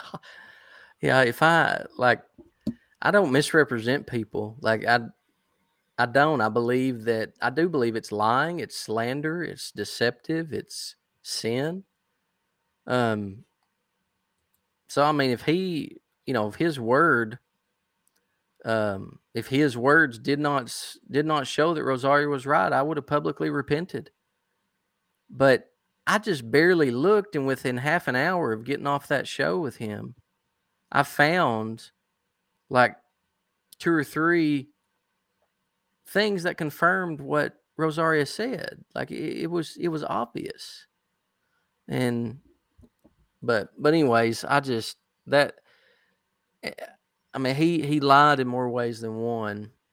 And I guess he wanted to insult me to if he could show that I was lying, then perhaps he might not lose some of the sponsors he's probably going to lose because donors um you know at a lot of these big universities that are christian universities like liberty university they they do not want their kids to be taught by someone who's argue who's soft on lgbt issues most folks the, the parents don't and the parents have the money right to fund these organizations that are teaching their children Yeah, and when it comes to liberty, it's also the parents going back to school because I, I don't know what the average age of a student is at Liberty, but I imagine it's somewhere where a community college would be. in, in terms of it being a much older population, Hmm. p- more older than say you know a traditional four year secular university like say you know Virginia Tech or uh, University of Virginia if you want to stay in Virginia or you know what's a more party school like West Virginia that's a party school so I'm sure their student age is much younger than that of Liberty University. So they they cater to the adult market or adult adult just just as much in if not even more than the college or the fresh out of high school market to some degree. Uh, so it, it'd be very interesting because you know one of the things was that you you or Rosaria Butterfield pointed out that Cru uses his resources, and it's like he wanted to argue whether you paid for they paid you or or they paid him or whatever, and you know what what's the exchange of money. But it, at the end of the day, it is his use resources and that are being used to advance this agenda. Now, Well, what what I've heard is that he's in almost every video that is shown to the staff in that curriculum. So, and I've heard that from someone who watched the videos. So, I mean, he he's just arguing semantics. He's saying I did not oversee. There's that one word. That's what he's arguing. He's saying that's a lie. When it's not a lie. I mean, if it, it he is I say, well, are you heavily involved? You know, are you and he's wanting to say, well, I didn't oversee it. Well, what, so I was like, well, did they have you ever been paid by him? And then he wouldn't answer. He was like, you know, so how is he in those videos if he wasn't paid? Oh, exactly. They paid him, of course. That's why he wouldn't answer. He knew he's trying to argue from semantics, which it's lying. It's deception.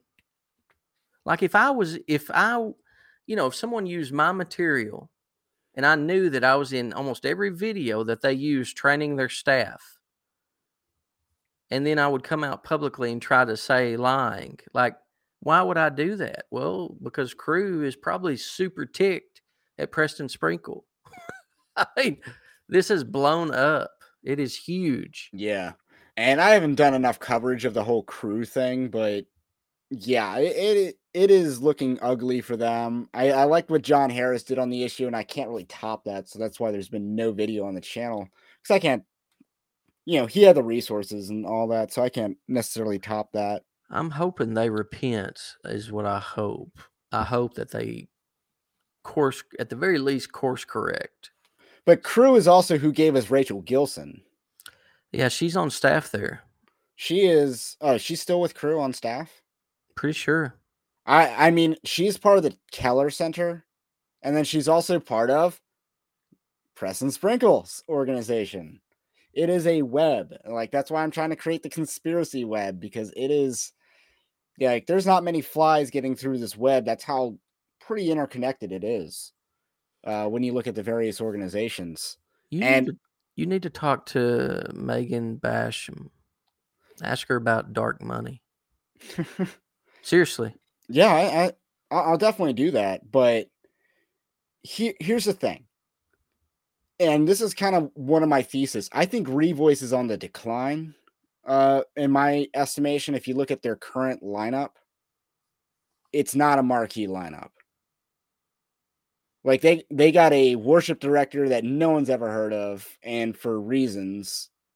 Uh, he's like a starving artist, so to speak. This is the biggest th- event he's probably ever done and they got two sessions that don't have speakers announced for them. They have one of the same people that's at the Exile and Babylon conference, who's some sort of Instagram theologian or something. Not a big account. Uh, and they have this one dude who I did the video on, who I believe did a video, uh, a podcast with Preston Sprinkle, but he's this up and coming Australian dude. Hmm. So it's it's very interesting. Like they're not bringing in the big names anymore. Like I've never heard of this guy. He he's not a past Revoice speaker. Uh, Hmm. I, believe the last Revoice conference, which was 2022, Preston Sprinkle did a pre-conference there, and then he's spoken at it. Uh, his people have spoken at it. Uh, a lot, some of the Gospel Coalition people have spoken at it. Rachel Gilson, for instance, but I don't see Revoice as being the most prominent threat, even though they're big enough now that they have a staff. So these are just some thoughts. I don't know if you're kind of tracking, you know, where this is going. And I see Preston Sprinkle as being the bigger face of it uh moving forward. Yeah, he is now. He has been able to. Um, well, I mean, he's been able to ride. I don't know where he got his money um, to be able to ride, but I want to say, I want to say he taught. He was a VP somewhere at a university. Uh he he's very academically qualified, so I believe that's gotten him a lot of street cred with these organizations who have given him money. That would be my you know, without going into conspiracy theory land on dark money and all that. That would be my thought that people let let their guards down because he's academically qualified. Oh, you're from you have a, a degree from the Master's Seminary and Oxford, or was it Cambridge? I forget which one. He's got a degree from Cambridge or Oxford. I be kidding me. I believe it's one of those. It's it's a British school. I, I believe it's not Well, if it's not, in America. dude, if he doesn't have a THM, then he's got two two years less than than what most American PhDs have. Because in the British system, you just got to write a dissertation. Okay, so again, I wouldn't know about academic qualifications and stuff like that, other than the fact that I know he's academically qualified enough to get people to let their guards down. And I think that's kind of how the camel's nose got under the tent. He's been a professor of theology at Cedarville University. Oh, that's awful. Nottingham University in England. Okay, he- oh, he's got a PhD in New Testament from Aberdeen. British, like I said. Uh, I was right Yeah, about I that. like I, I was right about that. I was right about that uh thing. That's in Scotland though, right? Yeah, yeah. Okay. It's a great school though. So that- Scottish Presbyterian uh Covenanter history, I guess. I wonder what he wrote on. Yeah, I mean Nate Collins, uh, he wrote his dissertation on, I believe it was gender minorities in the Bible or something like that, Oh my goodness. and he went on to found Revoice. It's interesting that he was Southern Baptist trained, went on to found Revoice, which infiltrated the PCA, and then Becca Mason's his right hand woman, who was like a Christian school educator despite all these other views and was kind of like your blue-haired feminist. And then he has the Art Pereira guy who was the I live with this one guy in our straight friendship that's totally not gay at all. Uh, if you remember that video, Yes. that, that guy now works for Revoice. Golly, that is so awful. Like and he's speaking at Preston Sprinkles conference. it's a train wreck, man. A train wreck of I mean, just it's just sin. They're just trying to sanctify their sin. And you've got a savior. Why would you try to justify your sin? That that's the thing, man. I I don't have to make excuses for my sin, and no one has taken anybody's sins away ever by saying you're not sinning. So Preston Sprinkle spends his life telling homosexuals they're not sinning. And he's not Jesus. That doesn't take their sin away. That doesn't help them. If anything, it keeps them ensnared in heinous sin. Send them running to Jesus, repenting of everything in them that's contrary to God, and embrace not only Jesus, but his ethic, his morality. But that's not what Preston's doing. That's not what any of these guys are doing. They're trying to sanctify same sex attraction because they're tired of fighting indwelling sin. I'm tired of fighting indwelling sin too, but I've got a Savior. I don't need some man to justify me. I've got the God man who intercedes for me. So, to what degree do you think that these people are, you know, if we want to use the term relapse, how many of these people do you think are relapsing in sin? I think all of them are. this. I think all of them that are living with someone are. And by relapsing, I mean they are, at the very least, mindfully lusting um, in their hearts. So, in other words, they have romantic affections for these people they're in households with. Okay. Yeah, I mean the Art Pereira thing just seemed very obvious in that direction because he was the, the the poster child, and I remember it was Revoice 2021 where I was the one who got the only because they started putting him behind a paywall. It was either that or 2022. They started putting him behind a paywall, and I was the only one who got access because some dummy decided to share the private link, uh, uh, the private YouTube link on his own personal website, and I found that, and I, you know, showed the only revoice that was not behind a paywall, and it was just fear mongering about, you know, the church's orthodox stance. So I, I wonder because how much these events have gotten a lot more or a lot less polished and whether they've gotten you know the the tie is coming off and the the the clown wig is coming on i, I kind of wonder about that about these events Well, the, these events, though, aren't they doing more, though? Like, uh, well they like more events in the year besides just the one big one? they didn't do any conference in 2023 Really? they didn't do a revoice 23 I thought they did. no Hmm.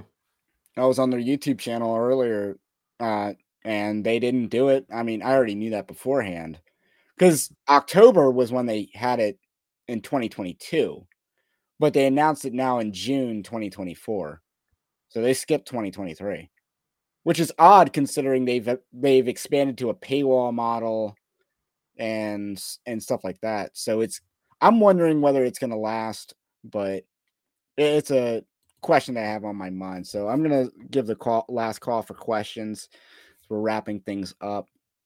Uh uh you have a book kind of uh what have what's in your book that we kind of haven't uh talked about yet you know just give us a teaser of what else is in there Yeah. So I exegete uh, Genesis 3 6, Romans 1, James 1, and Matthew 5. Um, I go through from Augustine all the way up to the current day on this issue. You know, I, in my dissertation, I read probably 100 confessions and catechisms, and not one, you know, there. I would, so my educated guess is that in the 1500s and 1600s, that there was not a single confession written by anybody within the Christian tradition that argued um, what Revoice and Preston Sprinkle and all them argue about sin. Uh, It's, it's absent from church history. Like it's, it, it was only among the heretics that argued this stuff. Um, I spend a chapter talking about the temptation of Jesus, and I'll go through how Jesus was truly tempted, yet without any evil desire or inclination. Argue how the devil offered Jesus objectively good things in the wilderness angel protection, food, to be the King of Kings, all those things he was going to receive from God, um, either during his ministry or after the cross. Uh, the devil tempted the old Adam with lust, sexual morality, adultery, murder, laziness, all objectively evil things. He goes to the true David with only objectively good things. Or I go through the Garden of Gethsemane, how when Jesus is praying, you know, not my will but yours be done. Um, he is not desiring something evil, which is what Matthew Lee Anderson argues, who's a board member of Revoice, teaches at Baylor University. And so I en- engage him. Uh, I talk about the cry dereliction from the cross and how uh, Jesus was not desiring something evil or doubting God because of that awful article on Christianity Today by Gupta and Najee, I think, were the two last names of the professors that argued that Jesus doubted God and uh, argue that he didn't. And then uh, talk about hebrews 4.15 where jesus was tempted in every way as we are yet without sin just arguing that that is speaking of his true humanity that he was actually tempted that he was not tempted with every single possible sin under the sun. You know augustine argued that if jesus was to have an evil desire he would have to will it because he is morally perfect and that's what adam and eve did they had to eve had to will desire for the forbidden tree because it could not spring within her because she had no flesh. She had no original sin. Jesus doesn't either. So he would have to will the desire for evil. And then I spend the rest of the book talking about what the side B movement argues for sublimation. They believe they can sanctify the non sexual aspects of homosexual orientation. So the desire for same sex intimacy, they believe they can sanctify that through friendships. You know, Wesley Hill always he pointed to Eve Tushnet, who's a Roman Catholic lesbian. She says she rejects the sexual aspects of her lesbianism and the non-sexual things she turns to holiness by volunteering at a pregnancy resource center. She gets same-sex intimacy from the women there. And that's supposedly sanctifying her her flesh according to scripture, which Paul says there's the flesh and the spirit you reject the flesh, you walk in the spirit. The flesh doesn't cross over and become the spirit, and the spirit cannot become the flesh. These two are opposed to one another. That's right? just extremely creepy to me. It's creepy as all get out, man. Like imagine telling your wife, you know, i am attracted to a coworker, but I'm rejecting the sexual stuff, but I am good friends with her, so I can get opposite sex intimacy from her. Um, yeah, you would get slapped for that yeah, or worse, killed in your sleep. Um, but yeah, that or, so or worse, I, castrated. Yeah, don't mess with your wife, bro. Uh, but but at the end of the book, I I talk about how folks can actually get deliverance from sin by identifying it correctly. So I don't believe anyone is gay. There's no such thing as a homosexual. Rather, there are pathological sin patterns that people have and that Christ can change. And so so that's what I argue in the book and and I hope it's helpful and beneficial. Listener, I want to encourage you to check it out and um and it's available on Kindle, on Amazon. It's available only paperback copies are at freegracepress.com. And then you can get ebook format if you want from Smashwords. I got I only saw the Kindle version on the on Amazon. I didn't see the print version on the Amazon. Pr- the print one, the paperback is only on Free Grace Press. It's not on Amazon. All right. So the link in the description is an affiliate link. So you help us out both. I, I want to get your response to a comment that's coming in. Sure. Which looks like it was written by Chat GPT. Uh, so let, let's start off this thread. The issue is a disagreement over what constitutes sin. I actually think that's kind of true. Um, but it kind of goes downhill from here. Uh, not whether it is right to approve or justify sin. So my thought is because they're saying that this that this attraction's not sinful, they're approving and justifying it. Moreover, like we're not even we haven't even talked about the identity of homosexuality that they approve of and justify. Because that like you talked about sexual orientation not being a thing in the Bible, but orientation means identity. So that's what you're denying that I the identity is you know justifiable. You got you got anything to say to this part? Um I mean we're we are debating over what sin is, but biblically speaking, you know the bible condemns iniquity in um, exodus exodus 34 so iniquity would be a bent character against god or a twisted character against god um, the 10th commandment says you shall not desire anything that belongs to your neighbor um, you know jesus says love god with all your heart soul and mind jesus says only the pure in heart shall see god you know is it really purity of heart to have homosexual desires. Of course not. Absolutely not. And so it's sin. If Jesus couldn't do it, it's sin. Um, but uh, in in my memory, yes, I quoted the Bible in Genesis two to Preston. Somebody right. asked that question. Uh, so the ChatGPT response continues. The question becomes whether same-sex sexual behavior is categorically wrong, even if it involves individuals with exclusive sexual orientation who desire a loving, committed relationship. So Genesis 2 describes male female as God took a piece of the man and made the woman. So she's missing her body. She's missing her body. And then a piece of the man is now gone from his body. And then God brings Eve to Adam, and the two become one flesh, which is talking about the sex act. They're one flesh again in, in the covenant of marriage. And so, two gay people cannot ever become one flesh. Now, they can I, never yeah. be married. And I don't know how you could, I don't know, even know why it's a question of whether uh, same sex sexual behavior is categorically wrong or not like even the side B people think that it is. They're just again, they're trying to split hairs on the identity and the desire. Uh, continues.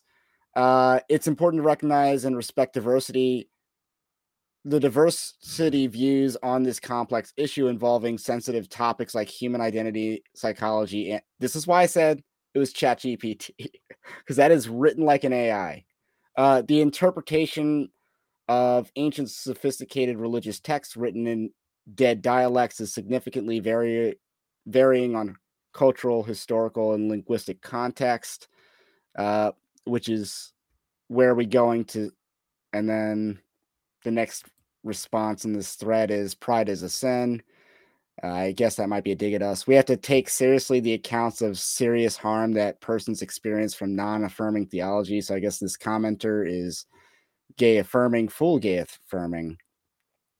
Thank you for telling us so much about yourself, but we're here to talk about the Bible and what the Bible says. Yes.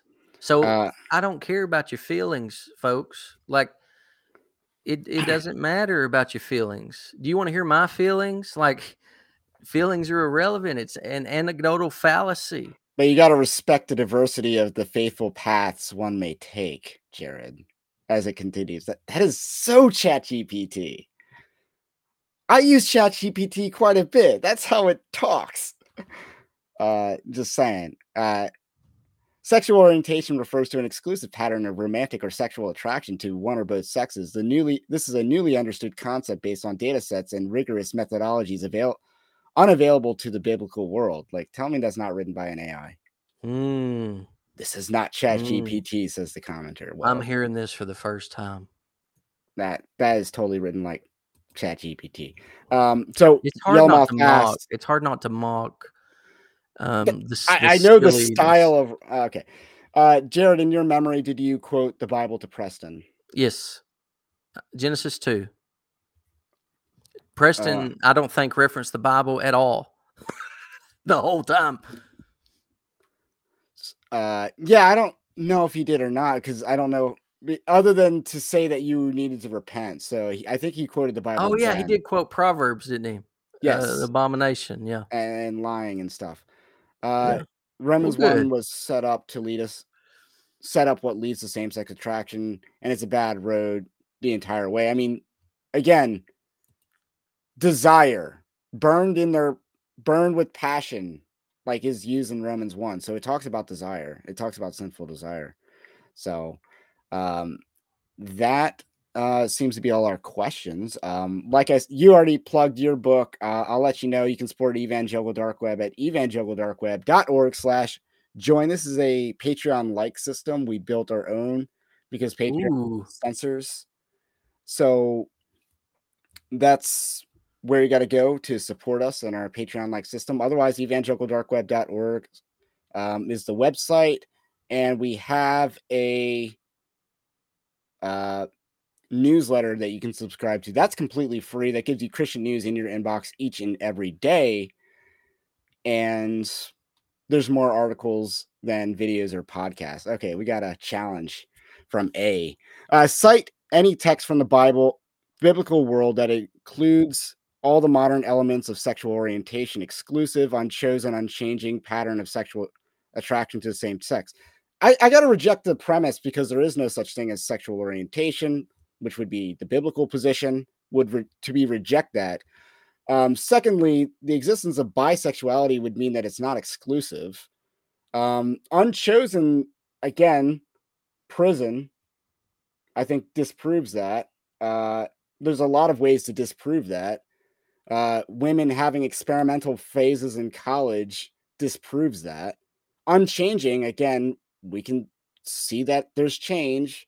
Was you know, was the person that was married and then came out as gay and you know uh and left their wife for a dude is that person did that person not change in their orientation according to your logic and pattern of sexual attraction to the same sex i don't see how that's an element of sexual orientation unless it's an element of homosexual orientation So, so listener A, I see you got your name as A.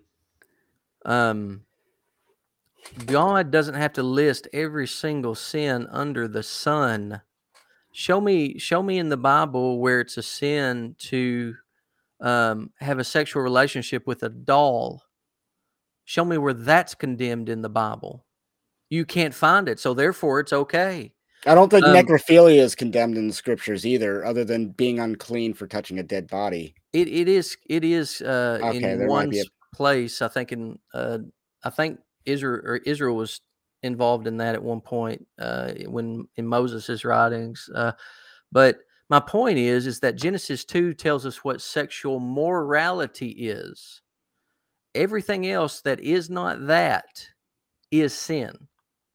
God has designed male and female for a particular purpose. And anything that doesn't measure up to God's design is sin. God doesn't have to tell us every single possible thing. Like, there's no telling what's coming in 10 years. Um, you know, eh, but God doesn't have to now, oh, we got to write another book and try to. No, He has told us what sexual morality is, He has told us what is obedience. Everything else is disobedience. that and there's no again you've set this you've pointed to the gold standard that god laid out in genesis 2 i would also say where's the counter example of something else that a f- where's the positive example of this person's obviously side a where's the positive example of homosexuality in scripture? It doesn't exist. They point to six clobber passages which ignores much of the old testament in which there were male prostitutes and I'm going to assume, I mean, the Bible doesn't spell it out, but women don't need to pay for sex. Uh, so those were boy on boy prostitutes in, in scripture. And a one thing too, I know that theological liberals who don't even believe the Bible is true, but who know the languages, have argued that the Bible condemns homosexuality in toto. They just disagree. And they're just honest about it. Yeah, they they disagree. There, some of them are even gay. They say they're homosexuals, and they say, "Yeah, the Bible condemns homosexuality totally." We don't believe it, but that's what it says. And so Yeah. take take it up with the theological liberals. Uh, we're being asked what's the positive example on interest on loans. I mean, two, first of all, again, I'm not a What? fan of interest on loans, but they also had real money back then. So What is when he you loan someone money, usury being a sin, I guess. So if you loan someone money nowadays, you lose because of inflation, you don't actually get that money back in full. So you charge an interest. You would have to charge a rate of interest that matches inflation to get your money back. So Is we can debate. to reference civil law, Israel's civil law, and try to force that on all Christians in human history? Wow, that sounds like theonomy. But I I I agree that there is something called usury as sin. It's a different question when we don't have real money that they did back in those days. That is you know. such a that is not even comparing. That's comparing apples and oranges.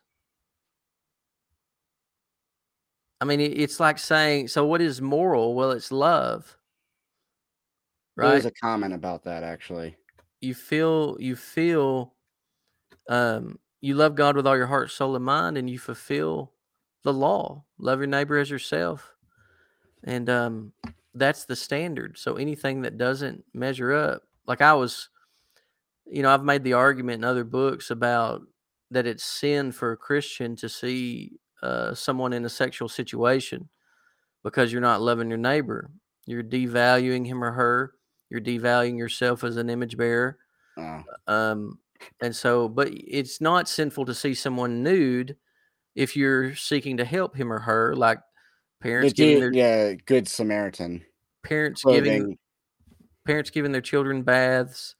Um, medical folks, nurses, doctors, they see naked people all the time. Uh, but anyway, also worth noting the parable of talents. Uh, Jesus says the master says that you could have put it in the bank and gotten interest. So apparently that's a positive example of interest in the Bible. Uh, but yeah, and maybe they had some inflation. I mean, Rome was known for debasing uh, its currency, but not in Jesus' day, at least. But yeah, I mean, usury and interest is a topic for another day, but I, I it's apples and oranges to compare that to sexuality and concupiscence thereof. Um, so anyway, I think that's all we got for tonight. Uh, my name's Ray. This is Dr. Jared Moore, our esteemed guest. Go get his book, Lust of the Flesh. Uh, and we will catch you on the next one. What's so special about Hero Bread's soft, fluffy, and delicious breads, buns, and tortillas? Hero Bread serves up 0 to 1 grams of net carbs, 5 to 11 grams of protein, and high fiber in every delicious serving. Made with natural ingredients, Hero Bread supports gut health, promotes weight management, and helps maintain blood sugar. Hero also drops other limited edition ultra low net carb goodies like rich, flaky croissants and buttery brioche slider rolls. Head to hero.co to shop today.